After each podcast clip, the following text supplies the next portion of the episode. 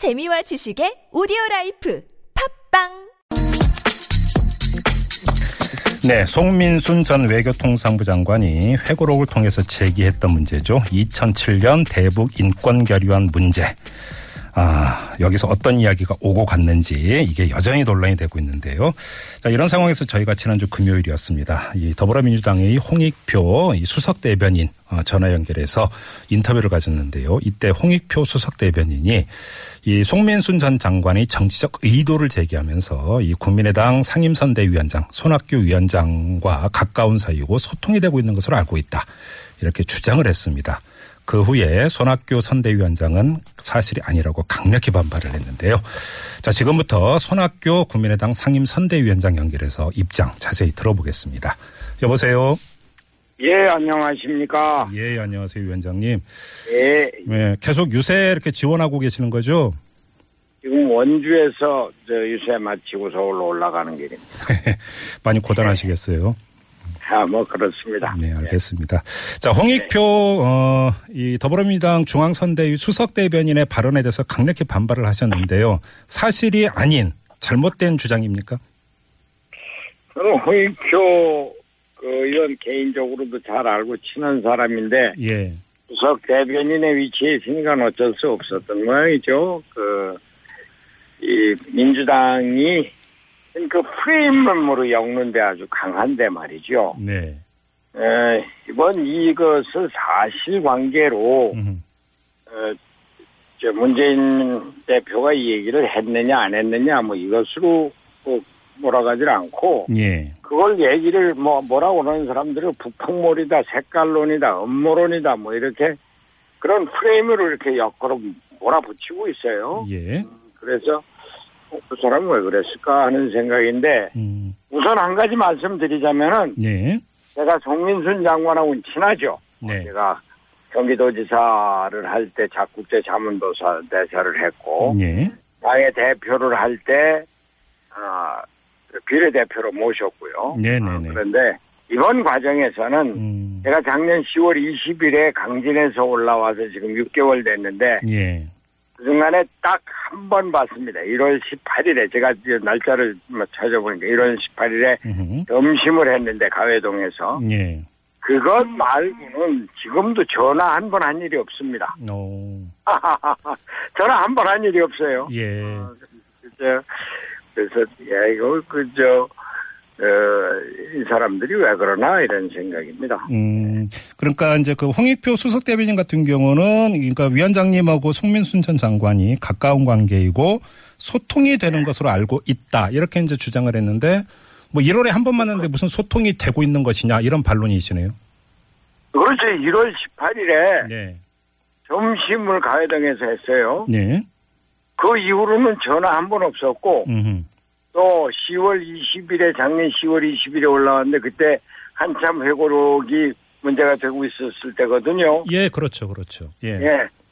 전화 한 번 안 했었습니다. 어, 그럼 혹시 그 1월에 한 번 만나셨을 때 이 회고록이 예. 지금 말씀하신 대로 워낙 이제 그 논란이 됐었던 부분이기 때문에 자연스럽게 이야기가 좀 나오지 않았을까 싶기도 한데요. 뭐 그때 뭐 회고록에 대해서는 나는 그 전에 회고록 쓰고 있는 걸 알았으니까 예. 송민순 장관이 어떤 사람이라는 걸 내가 아니까 네네.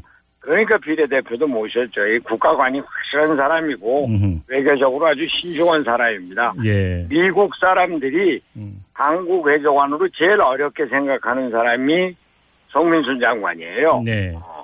그래갖고 이 사람들 그, 그 그걸 아니까 먼저 그때 뭐 제가 구체적으로 묻지도 않았고 사실은 1월 18일에 만났을 때 제가 이제 그 대통령 그 경선에 나올 생각이 있었으니까 네. 나 좀 도와달라 뭐 이런 얘기를 하려고 그랬는데 예. 이 사람이 뭐 정치에 관계를 하지 않는다고 그래서 그냥 안부 음. 얘기만 하고 마쳤습니다. 아, 그러셨군요. 아무튼 그 예. 홍익표 수석 대변인이 이런 주장을 했던 맥락은 뭐냐면 송민순 네. 전 장관이 지금 뭐 이 회고록을 통해서든 아니면 최근에 다시 주장한 내용이 정치적인 행보다 결국은 이제 바탕은 네. 이거거든요. 기본 판단은. 그럼 이런 그- 그걸 잘못했다는 거죠. 근데 정치적인 판단이라고 하면서 네네. 민주당하고 상관이 있고 아저 저 국민의당 국민의당의 선거대책위원장인 손학규하고도 관계가 있을 것이다 뭐 네. 이런데 예. 그런 자세가 잘못됐다는 거죠. 음. 아니 그 구체적으로 손학규가 송민순하고 전화한 게 뭐 정확히 포착이 됐다든지 예. 또 만났다든지 음흠. 뭐 그런 건 모르는데 그런 것도 없이 그냥 아 손학규 가까우니까 국민의당에서 지금 배후 조정하고 있는 거 아니냐 음. 이런 식으로 몰아씌우기 음모론을 얘기를 한다 얘기예요. 제가 네. 좀 아까도 얘기를 했지만 이 민주당의 분위기가 프레임 선수들이 돼갖고 네. 얼핏하면은 이 저 북풍몰이다 색깔론이다 음. 아니면 뭐 적폐 세력이다 네. 정권 연장이다 뭐 이런 음모론으로 갖다가 음. 그 씌우는 것이 네. 아주 상습화돼 있어요. 알겠습니다. 그러면 정리 차원에서 그러니까 다시 한번 확인 질문 드리겠습니다. 그러니까 이 네. 송민순 전 장관의 그 뭐 최근 어떤 그 주장 이런 네. 데에 위원장님은 말할 것도 없고 국민의당하고도 전혀 상관이 없는 것이다. 이렇게 그 받아들이면 되는 거죠. 아 그러면요 저 송민선 장관이 국민의당의 국회의원들 한 사람도 먼저 연락하는 사람이 하나도 없을 겁니다. 예. 그래서 나, 나 워낙 그 나하고 관계가 있으니까 그런데 여하튼 작년 10월 20일 이래로 그 1월 18일에 만나기 위해서 전화 통화를 한 것 이외에는 예, 예. 전혀 전화 한 번 없었고 음. 그때 밥 먹은 거밖에 없었다 이런 얘기예요. 그것도 벌써 1월 20, 1월 18일이면은 음. 이제 회고록 이 파문이 뭐 잦아들었을 때고 네. 그 지금 그 저 대선 때 다시 불거져 나온 이런 게 있었을 때도 아니고 네. 그런 것이고 지금 이 최근에는 일체 전화 한 마디 없었다니까요. 알겠습니다. 자, 그러면 이제 그 위원장님과의 관계 이런 문제는 이제 이 정도로 가름을 하도록 하고요. 자, 네. 이제 그 사안의 본질인데 자, 네. 대북 인권 결의안 결정 과정이 어떻게 되는 것이냐라고 하는 둘러싼 논 이거에 대해서 이제 더불어민주당은 색깔론으로 규정을 했습니다. 이런 시각은 어떻게 네. 받아들이세요? 이게 이번 인권 결의안 논란의 핵심은 네. 지도자의 국가관에 관한 문제였죠. 네. 아, 이게, 그러니까, 어떻게 북한의 인권에 관한 문제에 대한 대한민국 정부의 입장을 정하는데 북한에다가 음. 우리가 유엔에, 유엔에 찬성하니까 기권할까 또 무슨 뭐 반대할까 이런 것을 묻는다는 것이 있을 수 있느냐. 예. 지도자의 국가 간의 문제인데 음흠. 결국 그게 도덕성의 문제로 비화가 됐어요. 예. 이제 문재인 후보가 이게 저 했느냐 안 했느냐 거짓말 했느냐 뭐 송민순이 거짓말 했느냐 이런 얘기가 됐는데 예.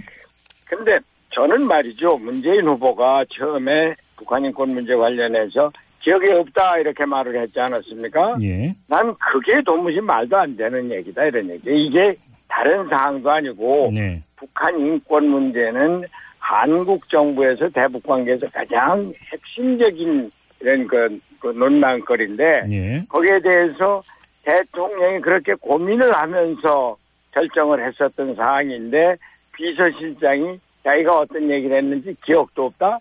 이거는 자기가 해놓은 말을 그, 그 그대로 말하지 못하니까. 뭐 사실 저는 뭐 거짓말이라고 얘기를 합니다. 그러면 그 위원장님이 보시기에도 사전에 북한에 그 물어봤다 이렇게 보세요?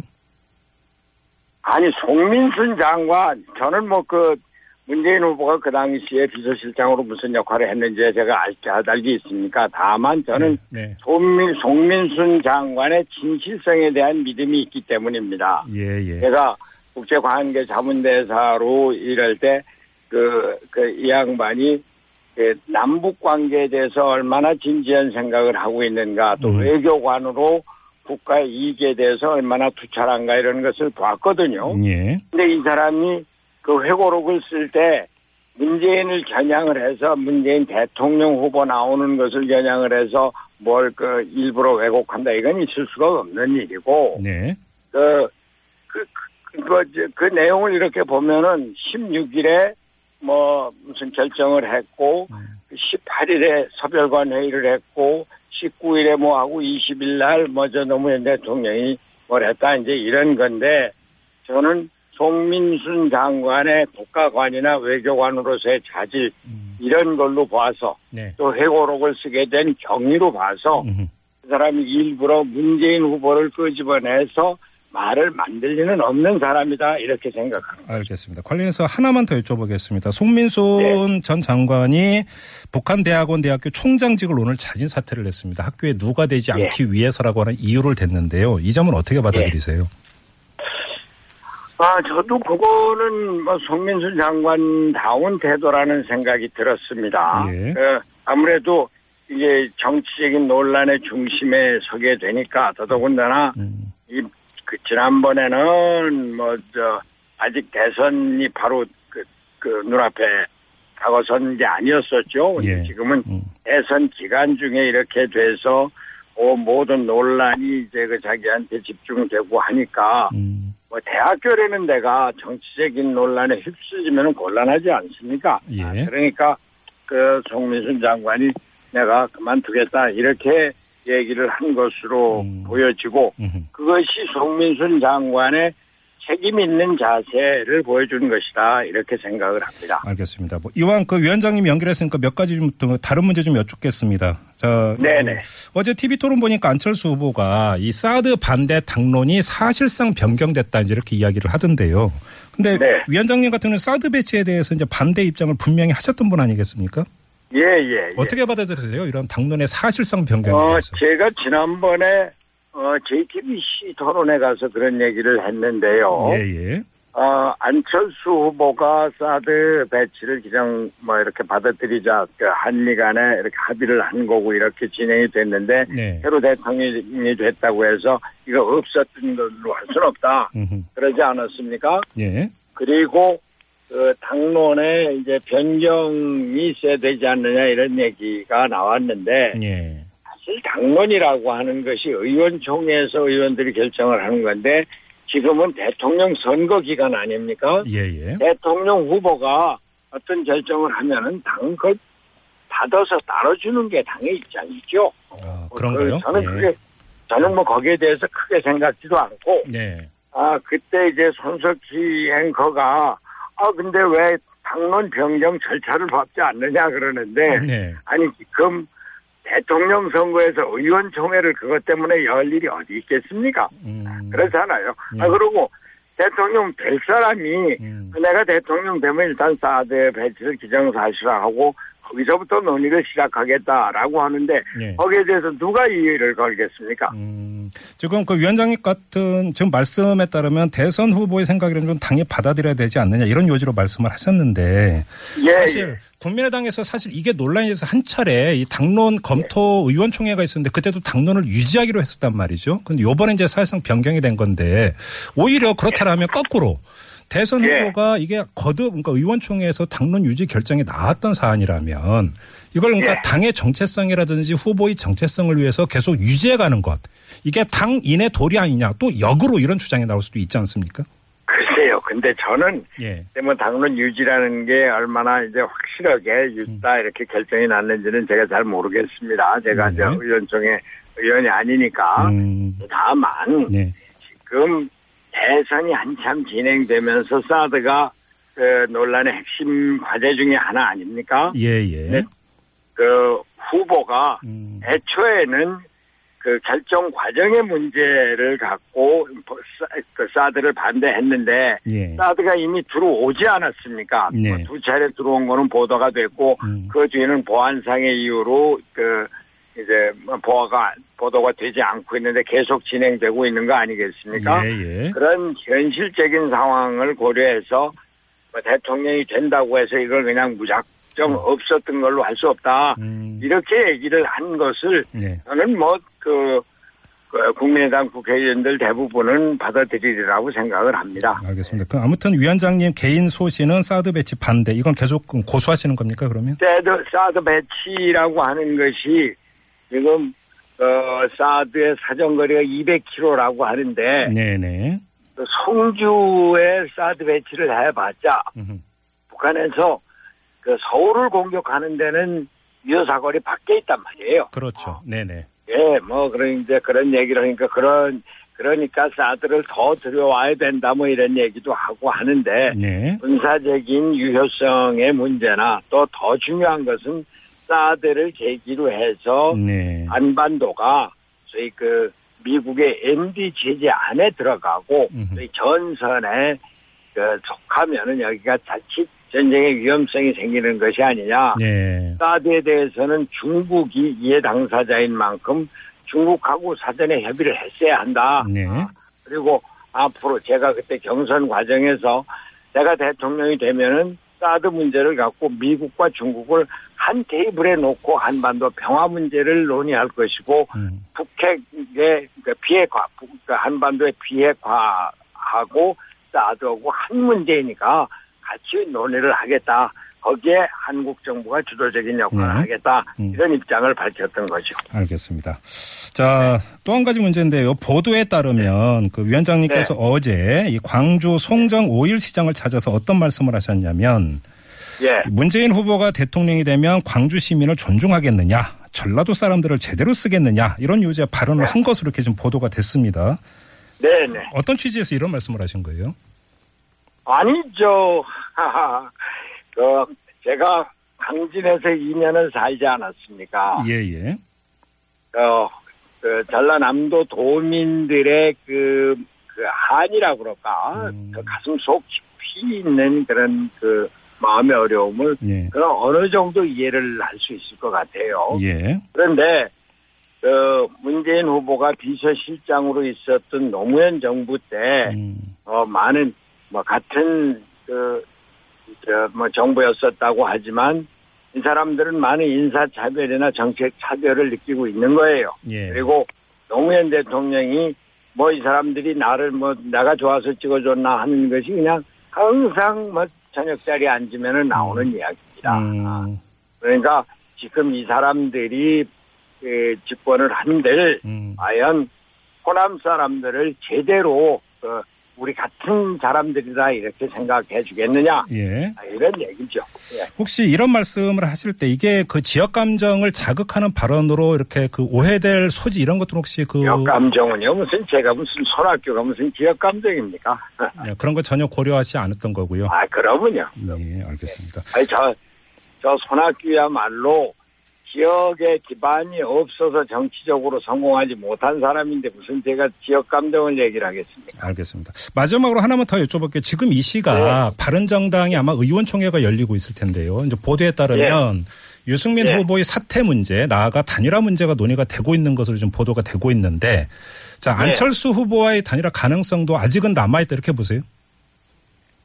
어 저는 제가 그 안철수 후보와 경선을 할때 네, 어, 아, 바른정당과 연대를 해야 된다 이런 이야기를 했었습니다. 예, 예, 예. 아, 저 바른정당이 원- 워낙 제가 이제 초, 처음에는 경선 들어가기 전에는 바른정당도 박근혜 정권의 탄생과 운영에 커다란 책임을 지고 있는 만큼 이에 대한 분명한 성찰이 필요하다 네. 이런 얘기를 했는데 정, 그 대통령 선거가 가까우면서 어, 바른 정당이 자유한국당하고는 분명히 선을 긋고 있는 것이 점점 더 분명해지고 네네. 어, 하니까 에, 이제 그 연대 문제를 이제 논의해야 된다 이런 생각이었는데 예, 지금도 그새 저 개인은 그 생각에 변함이 없습니다. 네. 그러나 안철수 후보가 이제 자강론으로 음, 국민만 보고 간다. 네. 정치 세력 간의 연대는 공학적인 연대로 음. 어, 맞지 않다. 뭐 이런 얘기를 해서 저는 제가 경선에서 졌기 때문에 네, 네. 후보의 생각을 존중을 해주고 음. 또 제가 경선에서 졌기 때문에 전국을 다니면서 열심히 안철수 후보가 대통령 되기를 원하면서 운동을 하고 있는 거죠. 알겠습니다. 자, 말씀 네. 여기까지 듣도록 하죠. 고맙습니다, 위원장님. 네, 네, 네, 감사합니다. 네. 지금까지 국민의당 중앙선대위 손학규 상임위원장과 함께했습니다.